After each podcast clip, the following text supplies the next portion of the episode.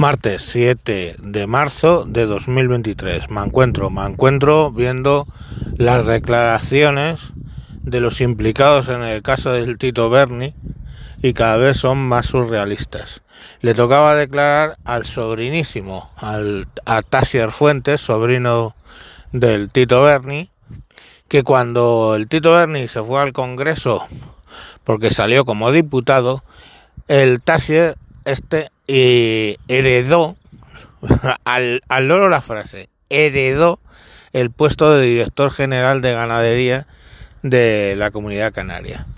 Oye, a mí dicen que el jefazo de la, ¿cómo se llama?, de la Comunidad de Canarias, que no sabía, que él no iba a la historia con él, pero coño, mmm, ¿no te informas de quién es el nuevo director general?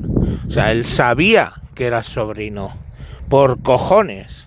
Entonces, que no diga que no sabía, que no sabía, no, que no quería parar, que no es lo mismo, no quería pararlo, pero saber, coño, claro que lo sabía. Es que era el, el, el heredero. O sea, es, mira, oye, eh, para director general de ganadería está este que es mi sobrino. O sea, solo porque coinciden un apellido debería pensar, fu- vale, Fuentes. Bueno, hay muchos Fuentes, pero joder, coño.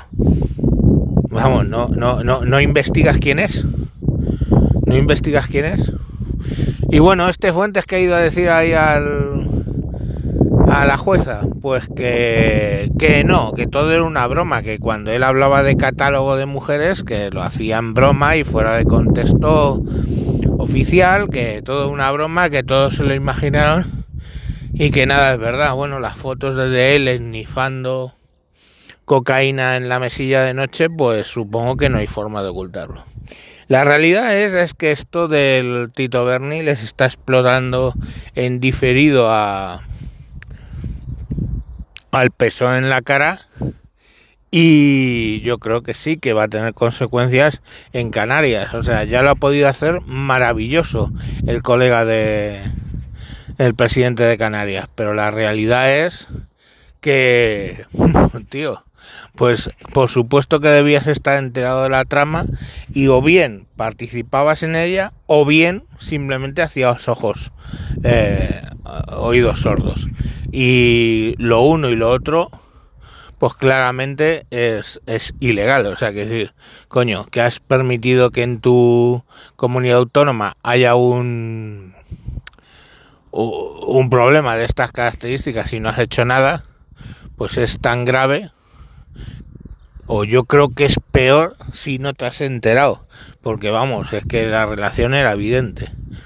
Y nada, ahí andan. ¿Qué van a hacer los socialistas? Pues más despacho de mierda, encender el ventilador y lanzar mierdas a ver si salpica.